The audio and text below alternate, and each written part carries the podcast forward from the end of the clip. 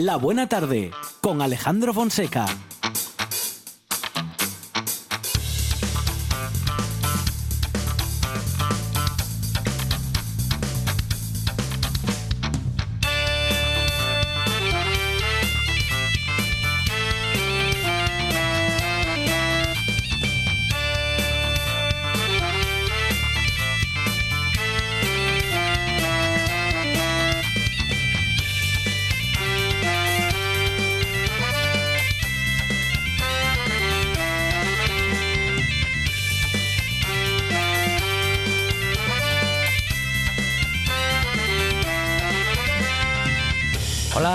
Tardes. Son las 4 y 8 minutos de la tarde y esta es la radio del Principado de Asturias. Esto es La Buena Tarde.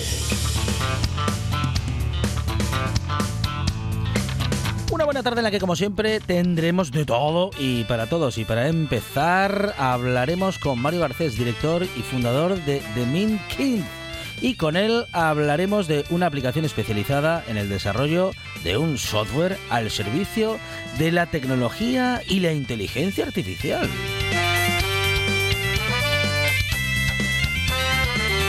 Tendremos también tertulia de actualidad con Germán Heredia, Silvia Cosío, Marta Menéndez y David Alonso. Ellos y ellas están preparados para pensar en voz alta. También hablaremos de El Guardián de la Marea, novela histórica de Maite Uceda. Tendremos también más literatura con Carlota Suárez y llegará Manuel Gil, director de la Feria del Libro de Madrid. Con él hablaremos de la Feria del Libro y de la presencia asturiana en ella. Pedro Menéndez, el profe, llega como siempre preparado para hablar de, de digo, sí, de tecnología, de filosofía de filosofía y literatura o de literatura y literatura y nada más que literatura. El profe nos habla sobre los consejos de Stephen King para los escritores más jóvenes. Ellos son jóvenes y sobre todo lo parecen. Dani Gallo y Alberto Gombau llegan para hablar de tecnología. Ellos sí que hablan de tecnología, bueno, y mayormente de los que le da la gana.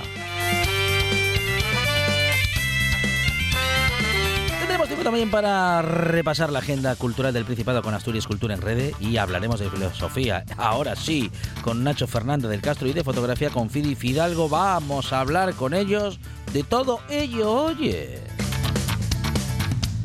En una nueva buena tarde que tiene en la producción a Sandra González y Lucía Fernández. Más cosas de radio, sobre todo inexplicables, que son de Monchi Álvarez redes sociales y sorpresas en directo. Arancha Nieto. Y completando el equipazo de esta buena tarde en la puesta en el aire, Quique Raigada.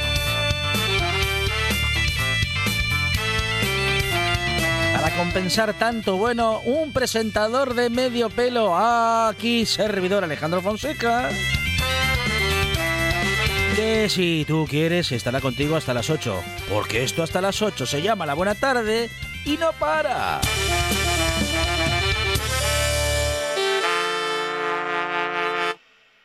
Me gusta la buena tarde.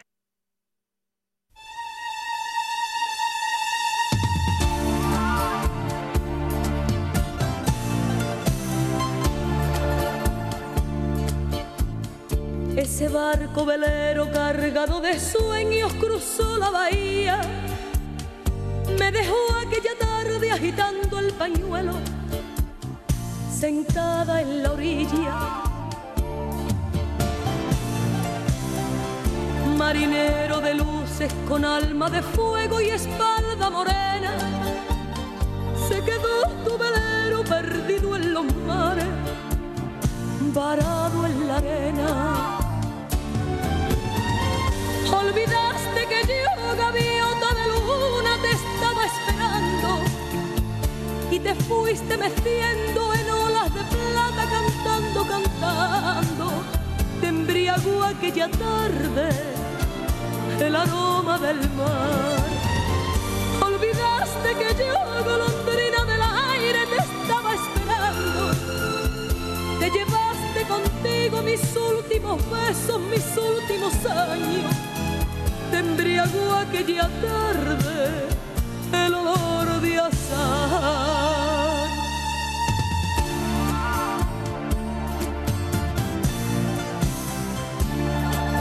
Folclóricos empezamos hoy en esta buena tarde. Bueno, folclóricos y folclóricas. Monchi Álvarez, ¿qué tal? Buenas tardes. País Astur, familia de la Buena Tarde Universo Mundo, aquí estoy en carne vital. Y Lucía Fernández, ¿qué tal? Buenas tardes. Hola, muy buenas tardes. Ahí Yo muy está. contenta con este inicio. es Oh, que- muy bien. ¿Le gusta Ay, de la verdad. pantoja a Lucía Fernández? Bueno, a ver, está en, mi- sí, está en mi lista de reproducción de, de todas partes, pero vaya himno, ¿eh? Marinero de luces. Sí, sí, sí, himno. sí. Y además de ese- aquella tarde. Además, ese- esa manera de, mm, de cantar y de sufrir, ¿no? Que tiene la pantoja. Sí, es- ya es muy, sufre mucho, sí. Sí. sí, sí. Una coplera de las buenas. Sí, sí, sí, sí, sí. Bueno, eh, no cabe duda que su estilo mm, es un, un representante claro de nuestro folclore. ¿eh?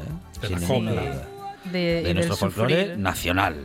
Yo es que me veo muy representada en la pantoja porque Ajá. es una ¿En persona serio? así- ¿En qué sentido? A ver, acla- matice. es una persona muy, muy intensa que Ajá. sufre mucho. Sí. Ah. que lo único que me falta a mí es Sí. eh, el Ser- dinero que tiene. Ser famosa. Ser no, famosa, el a la, dinero que tiene. le falta No, haber tenía- ido a la cárcel. Pero es que Tenía, eso no lo tenía. descarto tanto que pueda pasar. ¿eh? Di- dinero El acabar en la tenía cárcel. que Paquirriña se lo fumó todo. Sí. sí, sí, sí. Ah. Acabó, bueno, desapareció. Pero bueno, arruinada también, no sé, veo yo ahí cosas de mi futuro Sí, arruinada. para Pero, muy representada Y- con la pantoja. pero usted va a estar arruinada, digamos, va a llegar a estar arruinada económicamente sin haber sido rica antes. Es que es verdad, eh, me faltó Claro, el paso anterior, que es tener antes. dinero. Hay que hacer una película de Sí. la pantoja. Sí. O, o un culebrón. Un culebrón. con los amores de. Isabel Pantoja. Un culebrón. Un torero. Claro. Un alcalde en Sí, Marbella. Un alcalde, ahí está. Un La buena actor. vida, ¿eh? Sí, también. sí. Un actor Ah, que tiene buen sí, tránsito sí, sí. intestinal. Al que le gustan mucho los yogures y hasta aquí puedo leer. Sí, un gran actor. Muy bien. Sí, La en- buena vida de la pantoja que se marcó, En ¿eh? algunas pelis está Sí. bien, sí. sí, No sí, está sí. mal. No, está bien, está bien, sí. Eh, Pantoja bueno, también actriz. muy Ah, sí, Sí, es verdad. sí, Sí, sí, sí, sí. sí. En Curro Jiménez estaba muy bien Isabel Pantoja. Y, Pues los estamos, pendientes, ¿qué? y los pendientes que tenía la pantoja, que llegaban al suelo ahí, Mm. ¡buah! oro, tenía oros, tenía todo, Oros. ¿eh? Si me queréis ir, si me queréis irse. Esa era la- Lola no, Flores. sí, esa era Lola Flores, Sí, pero me, no, no, pero- me recordó lo del pendiente. Ah, Aquel día que a la que a Lola Flores se le, se le perdió el pendiente en, la, en una actuación en directo en la tele y con Íñigo, con Íñigo sí, efectivamente. sí. A ver si me encontré el pendiente que vale una pasta. Había que encontrar ese pendiente que valía una pasta. Así lo dijo. Y yo creo que lo encontraron al final. ¿eh? Muy grande, Lola sí, Flores. Sí, sí, qué bueno, qué bueno. Bueno, pues ahí estamos hoy muy folclóricas eh, con bueno con la pantoja, pero no solamente con la pantoja, Lucía Fernández como Sí. propuesta inicial. ¿eh? También hay otra que es bastante reina, Sí. que es eh, la gran Maciel Ah. y su fiesta y, Oh.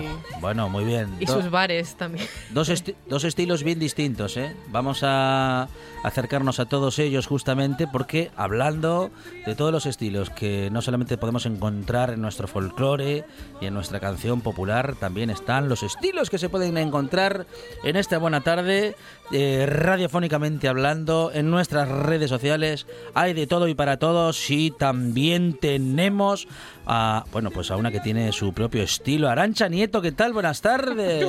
Buenas tardes a todos, ¿qué Uy. tal? De vuelta. De, de vuelta y encima con esta música. ¡Qué barbaridad! Con energías renovadas. ¿Viene Arancha Nieto o con, lo, o con la poca energía que le queda Sí. después de unos días de descanso que... que, que no sabemos nosotros cómo, cuál, cuál es el modus operandi de, de Arancha Nieto en sus vacaciones, si descansa o si viene más cansada de lo que marchó. Eh, eh, más bien la, la segunda Sí, opción. sí, Sí, voy a pedirme vacaciones para descansar de las Claro, vacaciones. Para aprovechar el tiempo. Hay que aprovechar el tiempo en vacaciones también, ¿eh? Sí, es- eso es verdad. Yo soy de las que como tienes poquito tiempo libre, Sí. el que tengo es como para conocer sitios y ver y caminar y Mm. madrugar. Y, y claro, luego vengo... Claro. vengo ¿Madrugar? Sí. ¿En vacaciones? Sí, así soy yo. Luego el resto del año si puedo, no, pero en vacaciones sí. Pero bueno, muy bien. Co- Eso sí, os he echado mucho de menos. Ah, muy bien. de verdad. de verdad. De Y verdad, nosotros. Eso es. A la Sí, nieto. Sí, sí, sí, sí. Qué- Hubo ensaladilla rusa. No me hable de ello. Fonseca. Eso es imperdonable. No me hables de ello que- Creo que Temía lo peor, temía represalias, Darío No, no, Escudero. que ¿eh? no va a entrar más aquí. Está, blo- conscientes. está bloqueado, Ah, está y- bloqueado. en mis redes sociales y si Uy, yo estoy uy, aquí uy, no, uy. no va a pisar este estudio. No, pero prometió traer, prometió traer algo rico la próxima semana. No, que Bueno, ya ¿qué es tarde. eh, Que lo deje ¿Qué es, casa. Ya qué es es tarde, esta señora. semana? Ahora ya está. Ahora ya está. Bueno, regreso triunfal ¿eh? de Arancha Nieto a los micrófonos de esta buena tarde, eh, que por cierto será, será protagonista eh, de nuestro programa en los próximos días. ¿eh? ¿Ah, sí? Muy bien. Sí, ¿no? Sí. Sí, Con se, ganas. se va Fonseca de Lo. No. Lo Sí. podemos. ¿En serio? Puedo prometer y prometo, Arancha Nieto, ¿eh? Se va, sí, se va. Sí, sí, sí. Bueno, pues Desca- descanso del presentador y por fin una presentadora en condiciones en Por este fin, ya era, ¿eh? lleva siendo hora. Ah, por, por cierto, un abrazo eh, y un beso muy grande a Patricia Serna, eh, que, Ah, que ah, fuera claro. también presentadora. Ah. Claro, que con esta frase que acabo de decir me acabo de llenar de gloria, ¿eh? Sí, muy bien. Bueno, Y Cristina, Cristina Natal. Cristina Natal, claro que sí, como están no. bloqueando en redes Sí, en este también. momento lo están haciendo. Bueno, No pasa a nada. lo mejor hasta justificadamente, quién sabe. Bueno, que. Es un gustazo, Bienvenida. Arancha, ¿eh? Muchas bien. gracias. Sabéis que para mí, además de compañeros, sois casi casi familia. No, no nos une los genes, pero sí nos Muy une bien. muchas cosas. O sea que es un gustazo. Eh, bueno, con el suplicio de aguantar a Monchi y a, y a Ah, sí, Lucía, sí, pero, sí, sí. pero es lo que hay. Anda, es lo que hay. de La, tortura hay. de agosto de No, no hay dinero que lo pague. No, eso no, no hay dinero. Hay ceros sí, y sí. ceros ahí en la nómina para poder pagar esta compañía que es inmejorable, de verdad. Y la pregunta importante, por Sí. acabar, ¿Maciel o Pantoja? Aquí ya hemos decidido. Bueno, yo he decidido por Bueno, mí, por Lucía. Lucía Fernández. de mandar Lucía Fernández. Yo me quedo con Masiel. Ah, Es que a mí me gusta mucho Masiel, la, la alegría que tiene mm, Masiel. Aunque es verdad que yo soy más de la jurado, como decía Verónica García Es Peña. que a mí me pasa eso también, Claro, entonces- Nieto, sí. Pero ¿con quién se Claro. irían de copas una noche? Hombre, Masiel, forever. Ferrando. Copas con Maciel. Maciel. Maciel, digo. Cerrando ¿dónde, bares. ¿Dónde va a parar? Claro, sí, sí, sí. sí. Masiel, ¿no? Tú no. Yo Pantoja, pero por ese drama y eso, ese Ah. futuro que veo eh, Sí. De mí Se- en ese futuro se de ella también de la se, cárcel se ve con eh, un alcalde de Marbella. Ay, por favor, y en la cárcel posiblemente Y una también. enemiga llamada Zaldívar. ¿Qué es esto? Pero de verdad, es que yo pienso que Pantoja peca de acariciarse demasiado las cicatrices o las heridas. Está ahí como, ay, cómo duele, ay, cómo duele. Ay, cómo- Ay, pupa, Ay, pupa. exacto. Y Masiel, pues se vive y vive y bebe la vida, ¿no? O se sea, bebe la vida. Exactamente. En vaso largo. Bueno, pues a ver, a ver. Más. que dio vida mi ser. Le canto a la tierra que me ha visto crecer. Y canto al día en que sentí el amor. Andando por la vida aprendí esta canción.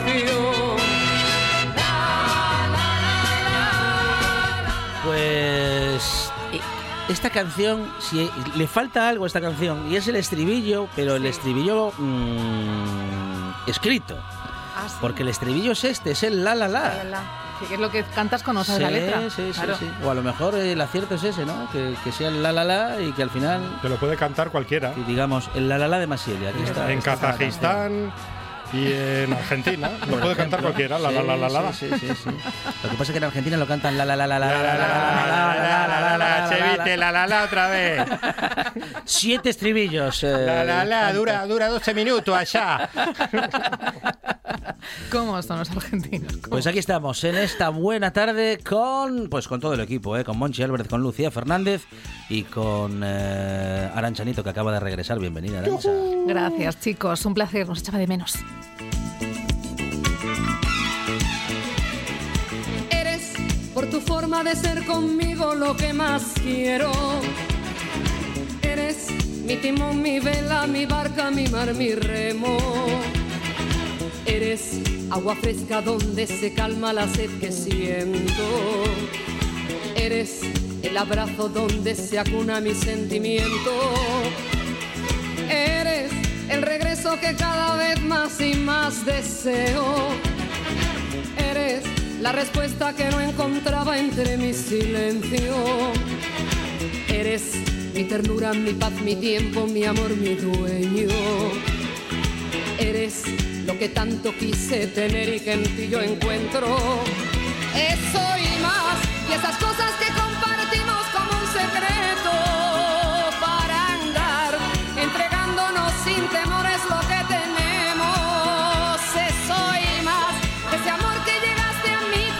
Sin duda, en estos tiempos que corren, eh, la tecnología y los avances empresariales y también industriales pasan, en muchos casos, por la inteligencia artificial. Vamos a hablar ahora con el fundador de The Kind, nueva empresa de base tecnológica que se constituyó hace poco más de seis meses, pero que su nacimiento tiene como tiene detrás eh, al menos 15 años de investigación en el campo de la neurociencia por parte, como decimos, de su fundador Mario Garcés. Mario, ¿qué tal? Buenas tardes.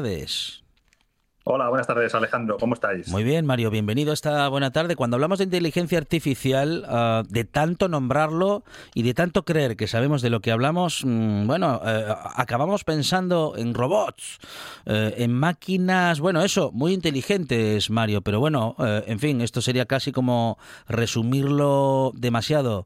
¿Qué es exactamente la inteligencia artificial y para qué la utilizáis los que sabéis hacerlo? Bueno, a ver, eh, es importante hacer una matización. Ahora mismo eh, lo, que, lo que se conoce popularmente como inteligencia artificial, que es lo que está teniendo un tirón, eh, digamos, recientemente muy importante en, y aplicaciones en ámbitos muy diversos, es lo que se entiende por inteligencia artificial estrecha. Es decir, son sistemas estadísticos o, o, o algoritmos matemáticos que nos permiten hacer una estadística avanzada sobre grandes cantidades de datos y extraer patrones que al final nosotros no somos capaces de identificar, pero la tecnología sí que es, es, capaz de detectarlos. Y una vez que identificamos esos patrones, pues podemos tomar decisiones eh, en base a eso que estamos encontrando. ¿no? Entonces, por uh -huh. ejemplo, un ejemplo de lo que está aplicando pues es en el ámbito de médico, por ejemplo, para identificar en, en, radiografías tempranas pues, la posibilidad de existencia de tumores o en el ámbito del mantenimiento de plantas industriales, pues detectando sensores que a lo mejor empiezan a dar una, eh, antes de que se averíe una máquina, empiezan a dar información, una serie de patrones que avisan de que esa máquina se va a estropear y entonces poder intervenir de forma preventiva para que no se pare la cadena de producción. Entonces, eso es lo que se conoce ahora mismo como inteligencia artificial estrecha, que es lo que ha cobrado protagonismo en los últimos pues, cinco o seis años de forma, eh, sobre todo, mediática. ¿no? Luego está la otra parte de la inteligencia artificial, que es la que nosotros estamos enfocados, que es la inteligencia artificial general, que es hoy por hoy es el santo grial dentro del ámbito de la inteligencia artificial. Es decir, conseguir que una máquina eh, lleve a cabo eh, tareas sobre información de aprendizaje, de razonamiento lógico, de toma de decisiones y de comportamiento parecidas a las que tenemos los seres vivos. Entonces, ese es el ámbito de la inteligencia artificial. La inteligencia artificial general es en el que estamos nosotros, eh, especialmente como empresa, centrados. Bueno, justamente habla, hablamos de la inteligencia artificial, de todos esos desarrollos y en este caso de la arquitectura cognitiva, que es una de las cuestiones sobre las que basáis vuestros principales trabajos, Mario. ¿Qué, qué es la arquitectura cognitiva? Pues mira, eh, uno de los problemas fundamentales, ahora mismo hay dos limitaciones fundamentales para, para conseguir reproducir lo que es el comportamiento de un ser vivo, ¿no? y en uh -huh. última instancia de un ser humano. La primera limitación es que eh, no conocemos en profundidad todavía, aunque parezca que sí, y el, y el mundo académico nos, nos, transmite la sensación de que tenemos un conocimiento profundo del cerebro, de las neuronas, de las interconexiones, de los circuitos, realmente eh, todavía estamos descubriendo, ah, vamos, tengo alguna noticia del mes de julio en el que hemos encontrado que la información fluye en dirección contraria a lo que se prevé en una neurona, ¿no? Entonces todavía estamos descubriendo cosas nuevas a nivel de neurona, ya no te cuento a nivel de estructuras mucho más grandes. Esa es la primera limitación, que nos falta ese conocimiento profundo de la arquitectura del cerebro biológico. La segunda limitación que tenemos es que la tecnología actual todavía no nos permite capturar en tiempo real eh, toda la información que fluye en un cerebro vivo mientras éste la está procesando. Entonces, eh, esas dos limitaciones, que aunque eh, por separado puedan parecer salvables, juntas eh, nos suponen un desafío tecnológico y científico formidable. Entonces, nuestra aproximación para, para, tratar de llegar al objetivo que nos hemos fijado de, de una máquina que sea capaz de, de, simular el comportamiento humano, eh, hemos abordado el, el, problema desde una perspectiva diferente. ¿no? Lo hemos cogido desde las experiencias subjetivas de los propios investigadores. Eso es un ámbito que bueno, puede despertar determinadas reticencias en el ámbito académico porque se habla de, caso único, etcétera, etcétera.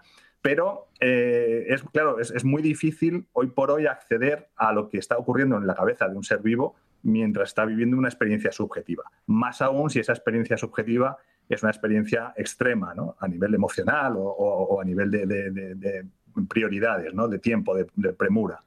Entonces, nosotros hemos trabajado con esa aproximación y a partir de un conjunto muy amplio de experiencias subjetivas hemos conseguido construir una arquitectura cognitiva, es decir, hemos cogido las piezas fundamentales que ya existen en el ámbito de la inteligencia artificial estrecha y las hemos empezado a conectar. Eh, para que te hagas una idea, sería el equivalente a tener los ladrillos y las vigas, uh -huh. ¿vale? esos son elementos constructivos. Nosotros, esos elementos constructivos son los que configuran la inteligencia artificial estrecha, las redes neurales profundas, etcétera, etcétera. Pero eh, nosotros lo que estamos haciendo es arquitectura. Es decir, con esos ladrillos básicos estamos construyendo una arquitectura cognitiva nueva basada en un modelo que viene de las experiencias subjetivas y que debería dar lugar a comportamientos eh, eh, parecidos a los de los seres vivos. De modo que estáis dando ese paso o llegando a ese, a ese momento en el que en el que una máquina, en fin, tenga, tenga que elegir claro, entre muchas opciones, pero que eso es algo que las máquinas ya hacen hoy en día, aunque parece que estaríais llegando a ese punto en el que, bueno, la máquina dude respecto de su naturaleza, respecto de si es una máquina u otra cosa. Sí, Sí, ese es el objetivo, el objetivo más ambicioso que nos hemos fijado y que, está alineado con un poco con, con, el enfoque de conseguir que una máquina eh, se parezca a un ser vivo es que la máquina llegue a dudar de si ella misma es una máquina o es un ser humano, uh -huh. interactuando en un entorno donde pueda haber otras máquinas y otros seres humanos. ¿no? Entonces, que ella misma eh, llegue a construir. Eh, es, importante, es importante resaltar que no estamos hablando de conciencia en el sentido de lo que tenemos los seres humanos. ¿vale? Estamos hablando de simular la conciencia. Es decir, va a haber una serie de procesos eh, de procesado de información y una serie de algoritmos que van a hacer eh, como si la máquina fuera consciente, pero realmente no es la conciencia biológica, esa todavía no sabemos lo que es y estamos muy lejos de entender cómo se construye y cómo se alcanza. ¿no? Pero sí que mm, hemos llegado al punto de poder simular esos procesos. Entonces, la idea es eso, la idea es que la propia máquina eh, por ejemplo, desarrollándose en un entorno virtual, que ahora está, si habéis seguido la, prensa en las últimas semanas, a partir del metaverso, que Facebook ha, ha, comentado que se va a convertir en una empresa del metaverso y va a dejar de ser una red social, pues la idea es que una, una inteligencia artificial general, eh, como la que nosotros proponemos, pueda vivir dentro de ese metaverso y desarrollarse como si fuera un, un actor más, pues trabajar, consumir, etcétera, etcétera, dentro de ese entorno virtual y llegar incluso a eso, a dudar si ella, eh, eso no es una máquina. Bueno, uh, una duda en la que suelen uh, incurrir las máquinas que hemos visto, que hemos observado en la ciencia ficción, claro que digo en la ciencia ficción, en el cine, mm, a lo mejor estamos, a lo mejor o sin el a lo mejor, ¿no? Ya estamos, parece que en ese camino, en el de que la inteligencia artificial avance tantísimo que, bueno, que se haga, que se haga preguntas uh, como, como si fuese un humano, podríamos decir.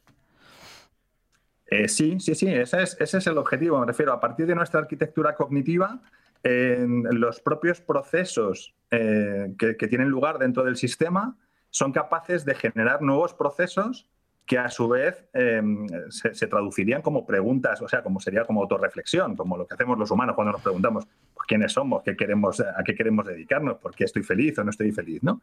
Entonces, ese es, el, ese es el desafío tecnológico y científico que creo que estamos en este momento capacitados para hacer.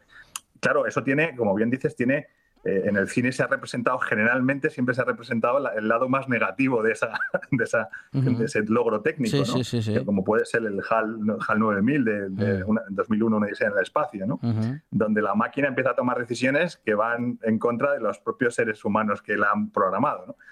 Bueno, eso es como todo. Al final, todas las tecnologías, eh, ya sabemos que el martillo puedes usarlo para construir una casa o para abrir la cabeza al vecino. Al final, las tecnologías siempre tienen, encuentran la doble vertiente de aplicación, ¿no? Y esta tecnología seguro que no va a ser diferente. Ahí estará ya pues eso, el, control humano y la ética y, todas las, las, salvaguardas que queramos poner para, para que esa eh, tecnología esté al servicio del ser humano y no en contra. ¿no? Esta iniciativa, esta start, startup española eh, que desarrolla inteligencia artificial, eh, ya es eh, parte del programa Atrévete a Saltar, impulsado por la Fundación Ibercaja, y tiene visos de, bueno, de seguir adelante, de desarrollarse y de sorprendernos en un futuro no tan lejano, en un futuro en el que la inteligencia artificial sea no solamente una realidad, sino que una verdadera sorpresa para todos nosotros y nosotras. Mario Garcés, fundador de The Mind Kind. Mario, muchísimas gracias y enhorabuena. Muchas gracias a vosotros por, el tiempo y, por el interés en el tema. Un abrazo, hasta pronto. Igualmente, un saludo, chao. Una de vinilos al ajillo, dos de micros al cabrales, tres de cables afogados. Oído cocina. Carlos Novoa se cuela en las mejores cocinas del país Astur. De lunes a viernes, a las 11 de la noche, Oído Cocina con Carlos Novoa. La buena tarde con Alejandro Fonseca.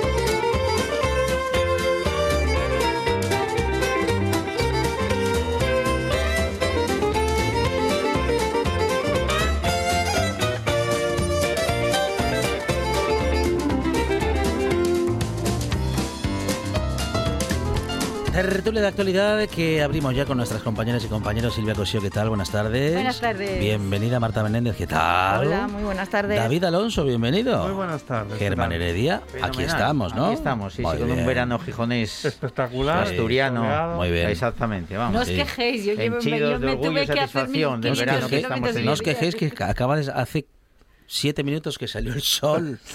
Lo vemos desde aquí, desde la ventana del estudio. Aproximadamente le quedarán otros siete. Sí, otros siete, pero no, bueno. Hombre, que hizo muy bueno esta mañana. Claro. En Castropol ya no, ¿eh? En Castropol no, en, Castropol ya debe estar lloviendo. tampoco, a las 11 de la mañana estaba lloviendo. Que no. En, si en la zona de, de Perchera estaba orvallando. En la zona de Payá. en la zona de Pacano yo.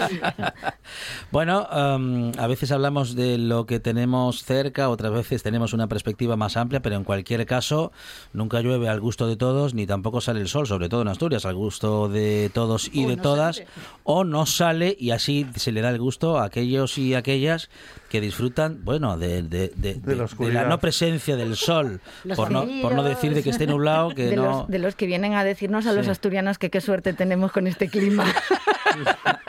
Yo este fin de semana lo escuché muchas veces, eso, ¿eh? recibiendo familiares y amigos de otras comunidades autónomas. Pero eran amigos. En las que ¿eh? Eran amigos. Sí, sí, no, no. La palabra clave era eran. No, no, y, familia y todo. Y tenían dientes cuando empezaron Eso es, pero uh, les dejamos claro que hay que matizar, ¿eh? que, en fin, que, que, que está bien tener fresquito, pero que a veces eh, uno se cansa de, bueno pues pues de según qué cosas. Claro al final lo que eh, lo que abunda en unos sitios y falta en otros eh, acaba siendo queja para todos no porque de, aquello de lo que a nosotros nos falta a otros les sobra y viceversa. Pero bueno en cualquier caso Marta siempre queremos tener aquello que no tenemos y no está tan mal tampoco. A ver, hombre, no es tener aquello que no tenemos, pero tener un poquitín de sol en verano tampoco me parece que sea pedir Claro, mucho, ¿eh? sí, Creo sí. que todo el mes de julio que tuvimos tres días de Mm, sol, mm, mm. igual un poco más compensado vendría mejor. Sí, sí. Y, si- y sin hablar solamente de lo climatológico y hablando de más cosas, pensando, Silvia, en qué, qué nos falta y qué tienen otros. Uf, uf. A Eh, ver, ¿cu- ¿cuánto tiempo decimos que tenemos aquí? Y, lue- y luego digo, cuando reivindicamos lo que tenemos, ¿nos estamos conformando o estamos, bueno, eh, No sé, pacificándonos un poco con nosotros mismos? Creo que los asturianos pecamos a veces un poco de, de grandonismo para bien y para mal. Es decir, a veces magnificamos lo que tenemos y no nos damos cuenta de que lo que tenemos mm, está muy bien, pero que tampoco nos lo han regalado ni es mérito de nadie. Quiero Claro. decir que, que Asturias sea un sitio muy bonito es, un, es mérito en todo caso de la naturaleza y del azar. O sea, no es mérito de los asturianos. Al contrario, es, no es mérito de los asturianos porque hemos construido por encima de nuestras posibilidades y hemos estropeado muchos kilómetros de costa y ahora queremos también estropear muchos kilómetros de monte y de río. Pero está bien, ¿eh? está bien sentirse orgulloso de lo que Ujú, se tiene, ujú. y sobre todo si las cosas que se tienen se tienen porque se consiguieron con el trabajo en común. Quiero decir, Mm, mm. que defender la sanidad pública que teníamos antes, no ahora, sino antes de todo esto, era una cosa que a mí me, me gustaba presumir. Ahora creo que tenemos que empezar a reivindicar la sanidad pública que se tenía antes. Reivindicar, por ejemplo, un cierto nivel de vida que se tenía en Asturias y una cierta forma de entender la vida que se tiene en Asturias con respecto, por ejemplo, a sitios como Estados Unidos, donde la mayoría de la gente entiende que un mes de vacaciones es un privilegio y no un derecho. Es decir, eso son cosas que está bien presumir, pero hay que reconocer que todas estas cosas las tenemos porque mucha gente se puso de acuerdo para conseguirlas y que costó mucho conseguirlas. Y también no pasa nada por criticar lo que no tenemos. Es decir. Asturias carece de muchas cosas, carece de, de industria, pero carece de buenos trabajos y carece de gente joven y carece, yo creo que un poco de, de- de una idea de, de qué es lo que queremos como país y qué es lo que queremos ser de aquí a 20 años. Y yo creo que es el momento ahora de hacerlo. Tenemos miedo, David, de reconocer, en fin, lo que nos pueda faltar o aquello que, no sé, que, que- que- que echamos de menos que no esté en Asturias. Eh, Es que a veces parece que hay como una sanción a, a- a decir según qué cosas, ¿no? Eh, mira, recientemente ha habido varias entrevistas, eh, bueno, recientemente hace tiempo que concedieron la medalla a los, Mm, mm. a los padres Ajá. del Estatuto Asturiano. Ujú. Padres, en fin. Padres, todos año- señorones. sí. ¿eh?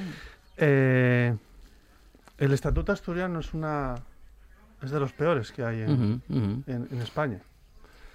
Es una copia, es una mala copia o es una copia eh, del de Castilla-La Mancha. Cualquiera que haya preparado una oposición normal en Asturias habrá tenido que meterse el Estatuto Asturiano un poquitín y evidentemente está muy por desarrollar much- muchas cuestiones, que es deberes de los gobiernos sucesivos, pero no es un documento precisamente que, que pueda poner en valor todo lo que se pueda desarrollar en, en una tierra como en Asturias. Y hago un inciso, porque siempre que se habla de esto eh, generamos un enorme debate que es el monotema acerca de la, de la lingua, ¿no? Eh, claro que habría que hacer una serie de modificaciones y claro que habría que meter, entre otras cosas, ese tema. Pero hay muchas más. No digo el pero diciendo que esa no, pero también hay muchas más que suelen salir de- del debate del estatuto. Con lo cual, por mucho que queramos de la tierra, al final los papeles que tenemos o las cosas cuando las hacemos, al menos eh, recientemente, pues dejan, hay que hacérselas mirar. Entonces yo creo que deberíamos empezar por la base y seguir pues por temas como supongo que estarán sobre la mesa, tipo peajes y cosas de estas, o Mm, mm. cercanías, trenes, largas distancias, autopistas del mar, una serie de carencias. Infraestructuras y transportes, ¿no? Sí, más que las infraestructuras, que sí que es verdad que en España tenemos un problema con la, con la necesidad de infraestructuras y tenemos al final tenemos más kilómetros de vía rápida, más kilómetros de, Sí. de trenes y más aeropuertos que casi, que casi no, que en toda Europa, cualquiera de Así los que es. viajáis lo sabéis, si voláis a Alemania, voláis a. Inglaterra, voláis a Francia, a Italia, eh, hay 20 aeropuertos, 15, aquí hay 50. Entonces, eh, más que eso es el uso que les demos. ¿no? Yo creo que tenemos una serie de carencias y, y en Asturias seguimos sin abordarlas. Y ya no sé si no es una cuestión política o tenemos que cargar la responsabilidad en, en nosotros, en cómo, en cómo tejemos nuestra región. No lo sé. Ujú, ujú. Sí, Germán. Yo es que quiero tanto esta, a esta región como todos vosotros y quiero que la quiero tanto como un hijo y casi no le veo ni defectos, pero claro que los tiene, evidentemente. Claro que los tiene y tendrá Pero tú muchos. educas a tus hijos, ¿no? Y por- no, eso te iba a decir, o sea que, pero de, de todas maneras siempre quieres que tu hijo mejore mucho más de lo que tú fuiste y de lo que tú tenías y de lo que viste anteriormente. Y claro que tengo muchas carencias, te los acabáis de enumerar, ¿cómo no vamos a afirmar o a afirmar todo lo que dijisteis? Bueno, la lengua tengo mis muchos reparos, o, o- o el triple de No reparos. pienso los tenéis decir nada. No, pero es que lo metió aquí David, ¿eh? así de, re- de rondón.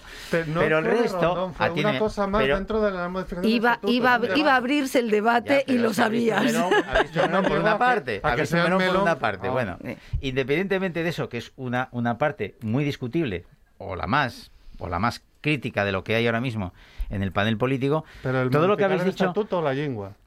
No, no, eh, eh, la lengua, apa- eh, sí, la lengua. El resto sí que hay que desarrollarlo y sí que tenerlo, etcétera, etcétera. Pero el resto, tanto las comunicaciones, las empresas, la manera de fiscalizar esta región. Bueno, hay tantísimas cosas que hay que mejorar, pues que claro, pero evidentemente estamos en una región, empezamos hablando de los turistas que vienen aquí, que todo bien maravilloso, pero los que vivimos aquí sabemos lo que tenemos. Sabemos que este hijo adorable que tenemos en- en- a, a- a- a cuidar para nuestros nietos, evidentemente tiene muchas carencias y es a las que tenemos que desarrollar, como bien dice David, no sé si políticamente o porque nosotros nos asume casi un hartazgo de decir, ¿y esto quién lo puede solucionar?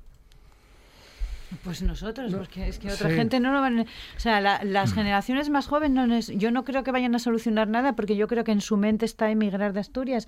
Y este es el, el gran melón y no el de la lengua, que es una cuestión pequeñina y que lleva siendo hora de que se nos reconozca que tenemos un idioma propio, que no pasa nada por, por convertirlo en una de las muchas lenguas oficiales del Estado español. Nadie, nadie va a prohibir hablar en castellano, nadie te va a sancionar por hablar en castellano. Sin embargo, hay mucha Ah, eso- gente eso que, habla en eso asturiano. que dices, perdón que te corte, pero es que viendo el ejemplo de otras regiones, desde Pero Galicia vamos a ver, hasta eh, Valencia, en- en- es eh, una perogrullada porque sabéis que es mentira. Yo- bueno, yo, yo eh, cono- bueno, yo- yo- Se abre el melón. Sí, en fin, Se abrió el ni, ni melón. en Galicia ni en Cataluña te- nadie nadie castiga a Mm. nadie por utilizar nin- el Sí, castellano. vete, pero bueno. ve- vete a Lo que Cataluña. estaba diciendo que es, yo creo que es más importante porque no va a quedar nadie aquí ni para hablar castellano ni para hablar asturiano. Porque se nos van, es decir, yo no sé, yo mi hija tiene clarísimo que aquí no tiene futuro, que aquí estudiará una carrera, que esto es lo grave, es decir, aquí Sí. vamos a preparar un montón de chicos y chicas muy bien, los vamos a preparar muy bien porque la Universidad de Oviedo sigue siendo una de las grandes universidades de- del territorio español con una gran historia, que es, que es decir, que, que tiene arraigo medieval, no es una de estas universidades que se crean desde hace 20 años, no. O sea, la Universidad de Oviedo, grandes profesores, grandes sitios, y decir, estamos preparando a la nuestra chiquillada para que luego se vayan a hacer los másters, ya no te digo a Madrid, es que se irán a Londres, se irán a Donde Bruselas, cada familia pueda, sí. donde cada uno pueda, donde se puedan con becas de la Unión Europea decir, pero tienen muy, yo no conozco a casi nadie de la gen- generación de mi hija que en sus planes de vida entre vivir en Asturias no porque no quieran, sino porque son conscientes de que no pueden, o sea, de que no van a poder. Y a mí me da mucha pena es decir, porque es un gran desarraigo. O sea, aquí, aquí no solo vamos a quedar la gente mayor, es que encima las familias quedan desarraigadas, nuestros hijos y nuestras hijas sin nuestros, sin los padres y las madres, las madres y los padres sin poder verlos y sin poder criar y ayudar con la crianza de los futuros nietos, nietas y. Es decir, es un drama enorme que yo creo que no sé por muy bien por qué no estamos sacando este drama, o sea, por qué no se habla más de todo esto porque es una tendencia desde hace por lo menos 20 años, pero ahora ya es brutal, es decir, es que prácticamente no hay nadie. O sea, ya visteis lo rápido que se vacunó, que se está vacunando aquí a la gente con 20 años, es que son muy pocos. Es que no podemos poner como lo de las vacunas. Tenemos un 70%, no es un drama haber No, llegado el claro. 75% tan pronto, Fuimos porque es que por eso, porque es que tenemos mayor, la- cuanto más jóvenes seas, menos hay, es un drama, es un es un drama. A ver, pero ese es el gran, dra- el gran drama, es precisamente que la gente, las nuevas generaciones, las generaciones más jóvenes, y ya no te hablo de tu hija que es una adolescente, vámonos a, gente de, de- los 30 hacia abajo que aquí no tienen un futuro porque no hay una industria, porque no hay eh, realmente un futuro que les permita sentarse y que eh, la solución la tienen fuera. Yo creo que eso es mm, prioritario por encima de todo lo demás. Eh, si no tienes eh, las infraestructuras correctas para tener empresas, eh, ya las comunicaciones internas, eh, las cercanías que tú mencionabas, es abs- realmente eh, demencial que en pleno siglo XXI, para llegar de Gijón a Pola de la Viana tarde es hora y media en un tren. Sí, que para o sea, a es que de verdad es y hora y media no. Eh, de, de Gijón a Pola de la Viana cuando si vas en el coche llegas en 25 minutos 30. Y un sablazo. A- aparte del sablazo, pero es que claro, sablazo. si y al mismo tiempo el- nos dicen que no cojamos el coche para Exactamente. Exacto, sí, Eh, si las comunicaciones eh, eh, de cercanías no son las correctas, obligas a la gente a coger el coche. Eh, con lo cual se va sumando todo. Pero es que hace tres años se anunció, es que forma- entrando ya en el mundo casi político, yo recuerdo perfectamente que hace tres años se prometieron 500, se prometió primero por el señor ministro Íñigo de la Serra y luego, y luego suscribió el señor Ábalos. 520 de millones de euros de los dos, lo digo por, porque es que sí, fue sí, así, o sea, los, los dos, hicieron las fotos diciendo que iban a meter, que iban a procurar de los presupuestos nacionales 520, 519 o 529 millones de euros para revitalizar las cercanías, no para hacer tantos, creo que eran solo dos trozos de vía doble que deben quedar por ahí sueltos, más que nada porque el parque móvil, agilizar horarios, mejorar lo que hay, es decir, hacer que haya un poco más de frecuencias, lo cual generaría más tráfico, lo cual acabaría generando pues que el coste, pues yo ahora mismo un billete sencillo entre Gijón y Oviedo por poner las dos ciudades principales cuesta 3,90 euros. Es que es una barbaridad. 3,90 euros un billete sencillo. Que, que es casi, o sea, yo ya no sé en cuánto está pillarte el Metro Madrid, estaba en 2,50 lo que tenías que pagar de más, no sé en cuánto está el de más que tienes que pagar para ir al aeropuerto, que está, quiero decir, no puede ser, como antes comentaba Silvia, no puede ser que pretendamos una serie de cuestiones y tengamos, y además todo eso genera unas sinergias súper negativas. Eh, si ya tenemos un problema de envejecimiento, eh, esta cifra yo creo que es importante. La media de edad de Asturias está casi en 49 años. No puede Sí. ser. Casi 49 años. Es Sí, la sí, está región, tanto Más- que nos gusta a veces darnos, pues eh, mm, como hay que, yo creo que coincido con Silvia en que es el problema fundamental, porque si al final aquí no queda nadie, Claro. Eh, Sí, sí, y si es, la media es edad eso. que tienes es en 49 y es fácil de hacerlo, ¿no? Es decir, no es, es un dato plenamente Sí, sí, objetivo, no. Sí, no, no, es no, más, es- no es, no es opinable, No es son datos es un dato tan objetivo que la media en realidad es mayor, porque en esa media se tiene en cuenta la gente que sigue, como bien sabéis, empadronada, censada todavía, fuera, sí. en Oviedo, en Gijón, en Avilés, pero que está fuera, está estudiando, y muchos de ellos o muchas de ellas probablemente no vengan, por desgracia. Sí, sí. Todo Así esto que hablamos de los trenes, todo esto de tener que pagar 13,50 euros con 50 por salir por una autopista para ir a, nos- a, a otro lado, a que te dé el sol o a cualquier otra cuestión, todo esto de que por mar eh, no tengamos ningún tipo de más allá de lo que teníamos, pero seguimos sin generar, es decir, lo que teníamos de graneles pesados, los carbones, todas estas cosas, que ya no va el mundo hacia ello y seguimos sin tal, pues nos lleva a que tengamos un problema en la región de la leche. Y ya para rematar, no hacen más que decirnos desde, desde el gobierno nacional, desde los gobiernos nacionales, lo mucho que importa Asturias y lo mucho que les gusta para venir a comer, con perdón. Sí, sí. Porque luego dinero Sí, es que somos la efectivo... región del cachopo. eh, Parece que solo servimos para que venga la gente a comer cachopo, que además a mí me parece un crimen contra la gastronomía asturiana y en general. Es decir, todo este tópico no de tener una tradición centenaria acerca de también que es muy importante, esto lo saben los vascos, pero lo saben los franceses, lo saben los italianos, es una tradición centenaria con respecto a la, a la cocina, con platos tradicionales que no encuentras fuera y Claro, de repente hemos pero- convertido en estandarte de además de un tipo de turismo muy concreto el comerse una cosa bastante desagradable de kilo y pico mm, relativamente mal hecha Sí, porque ¿eh? además se ha generado la competencia de ver quién lo hace más grande. Claro, o entonces sea, ya no es de- algo bien y- preparado, es, es ese tipo de turismo que, que a la larga no sirve para nada porque se pondrá de moda otra cosa en otro sitio y todo el mundo se irá a decir No, ah, si de hecho ya y- tienes el mejor cachopo, la última ya se, había- se hacía en Madrid, con lo cual ya Claro. no tienen que venir a Asturias Claro, a pero- comerlo. Pero, pero es quiero absurdo. decir que, que nadie se va a comer unos eh, eh, un lacón con gredos a Madrid. No. O sea, tú sabes que para comer ciertas cosas tienes que ir a Galicia, pero ya, pero pero no vas a Galicia a comerte un chiste. es- Yo creo que el, el cachopo es un poco ir a comerte un poco el Sí, chiste. sí, sí. Bueno, Y- pero también va un poco en nuestra forma de, al final, de vestirnos en política. También, claro. Eh, en Euskadi tienen partidos de ámbito regional, nacional, en Galicia también, a lo mejor con un pe- depende, va bueno, en fluctuando el Asturias peso. también teníamos. Yo vengo de esa tradición Eh, política ya no digamos también, en ¿eh? Cataluña, yo creo que eso también tiene un poco un reflejo de... Pero tiene mucho aquí que ver las en la, so- en la sociedad de esas Las zonas papeletas aquí también, van a ¿eh? donde van, pero a ver, aquí hubo y sigue habiendo partidos em, de carácter, pongo comillas con los dedos que no se me ve en la radio, más o menos nacionalistas o reg- regionalistas, no, bueno. más o menos nacionalistas. Es decir, yo vengo de esa tradición política, Sí, hombre, pero hablamos de partidos, sí, Eh, los el hay, problema es que pero nunca hablamos de tener representación en el Congreso. Bueno, Es nunca decir, hubo representación en el Congreso, en- pero sí fue, se tenía mucho poder a nivel Claro, pero local. ¿eh? por ejemplo, Decir, tienes en- un partido como... No, hombre, pero... No, Foro no es nacionalista. Y yo venía un poco más, un poquitín Hombre, más a la izquierda. los así. nuevos estatutos son casi así. Pero es que va, va más allá de la anécdota. Tú, tú piensas en el BNG o en Teruel existe, por no meterme en- Claro. en, Euskadi ni en Cataluña, para, no, para que no se encienda nadie. Pero resulta que ellos lo que ponen sobre la mesa cuando tienen que aprobar unos presupuestos es que, ya, pero a mí me quitas el peaje, por ejemplo. Y aquí no Ese es tenemos problema. esa fuerza política porque no hay. Es- Los siete diputados que tenemos son siete diputados de, Pero son- que unas veces están en un lado claro. y en cambio Teruel existe con uno, pues dice yo te apruebo los presupuestos y de esta manera es claro. una cosa, es así. Oye, yo puedo Es- dar un pequeño rayo así como de... De esperanza. así, Sí, por favor. Sí, porque fijaros, en Oviedo están haciendo un campus parecido al de Gijón de, de- de, bueno, de nuevas tecnologías. Un Mm. campus no, mentira. Un parque Eh, un parque sí. tecnológico. Aquí en Gijón se va a aumentar porque ya no hay espacio en el Ujú. Otro. Eh, Bueno, han no prometido sé. 15.000 puestos de trabajo, ¿eh? Cuidado. Bueno, también eso- la gente no, debería no, tener un poco de prudencia. Bueno, sumando ¿os los que hay. de Pero hay millones de 5.000, puestos vas de a trabajo sumar que 10.000 se puestos de suelen- No, que va, eso, eso quién lo prometió.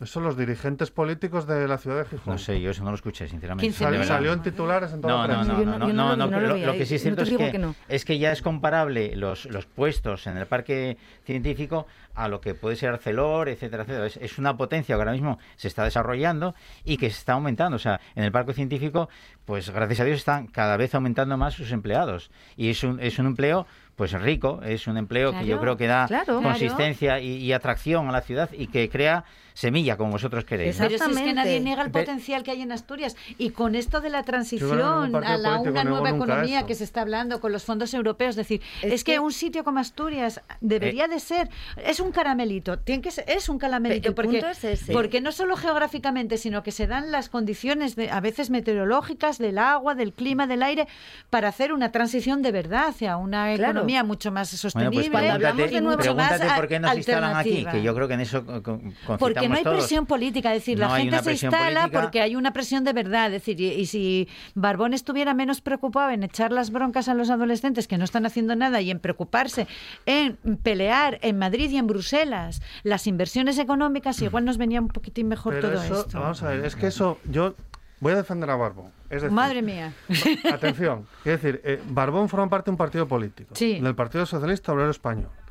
En buena onda podrán tener algún tipo de divergencia interna pequeña, seguramente, pero por desgracia, como están montados los partidos políticos estatales, casi todos o todos, Casi todos. estatales, casi todos o todos, lleva a una generación, yo creo que cada vez más, en vez de cada vez menos, de unas tensiones que alguien se cree, ya no solo Barbón, que el presidente de la comunidad A, salvo que tenga algún tipo de interés en algún tipo de movimiento interno, como hemos visto en el PSOE, en Andalucía y, y no solo en Andalucía, que se va a mover, no lo va a hacer. Porque sería pegarse, o sea, se suicida políticamente. Él tiene Claro, que dar. Ya, claro, Pues, claro. hombre, a mí en eso Claro, sí que me pero da es que poco- él es el presidente de la Claro. comunidad autónoma, o sea, del Principado de encima de Asturias. todo debería ser no presidente es el Asturias. secretario, Y luego claro, y luego PSOE. secretario Vale. general del PSOE Pero en eso no Asturias. suele ser lo habitual. Claro, pero ahí está el problema. Igual también el problema es nuestro y igual deberíamos empezar ya a salir a la calle a presionar. Bueno, es decir, eh, En Teruel, insisto. Claro, es que en Teruel la cosa que gente dijeron, nos presiona, hartamos. Hay una claro. cosa, Teruel existe. Pues para allá fueron y los puede votos. que sea para un sitio tan... Es que somos un millón Pero de aquí personas. a tenemos veces no, siempre no, el miedo o sea, Y yo a- creo que ya no llegamos casi ni al millón. No, no, no llegamos estamos al millón. Somos muy pocos. y pico mil La y un- claro. con un problema además añadido que está todo muy centralizado en la, en la franja sí, norte. Las sí.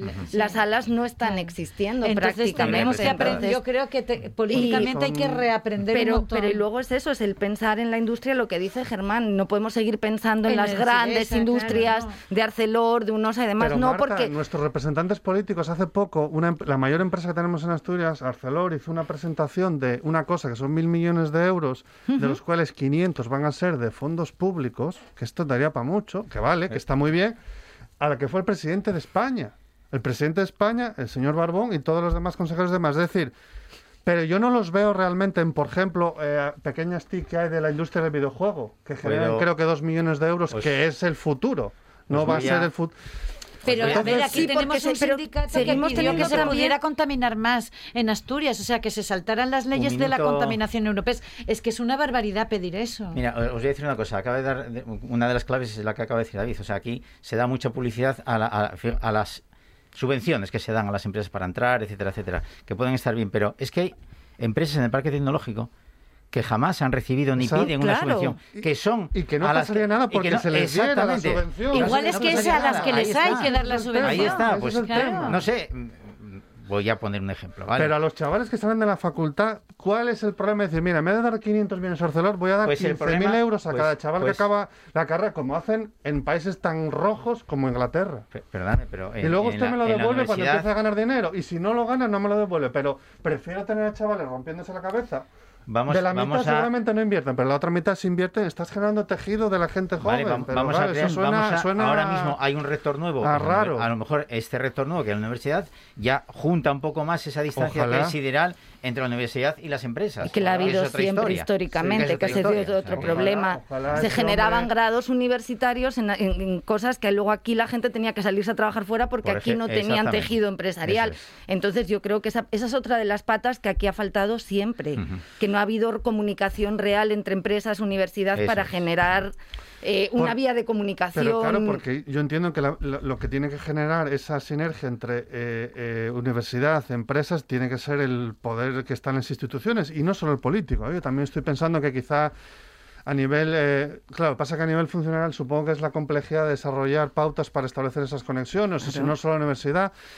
Es que si no, el futuro, ¿dónde está? Realmente, ¿alguien se cree, lo que voy a decir igual me tiran un garbanzo a la cabeza, pero ¿alguien se cree que el futuro del trabajo en Asturias va a estar en Arcelor? No. No, Yo claro que No, es que no puede creo que no. estar. Es decir, a, a 40 años vista... creo 40 no llega a 40. Claro que en no. 20 años nos lo cierran porque no se Entonces, puede tener ¿y qué ese va a nivel de pasar? emisiones. Es que ese es Nos el vamos a quedar como pasa por desgracia en muchas zonas de Asturias con la con el pasado industrial que por desgracia se ha abandonado sin ir más Pues lejos nada, en, toda la zona museo, minera. Un museo ¿Qué industrial a de? Arcelor y intentaremos. Es que con- Pero- es toda la solución que te dan hacer un museo Sí, pero, para pero no recordar. puedes hacer 20 millones Hombre, de eso ya no, museos. no, Bueno, porque eso no ya creo no funciona. en ese mismo otra Hombre, vez, ¿eh? yo es que no veo que vayamos hacia una Bueno, senda distinta, ¿eh? Sí, mientras que Si sigan empezamos entonces a poner el Museo de eso, Cachopo como empezaste tú, ya la liamos. No des ideas. No des No ideas, des ideas, yo no des ir al museo No de las ideas, que a ver si sale un museo de la nueva cocina asturiana y nos echamos a temblar.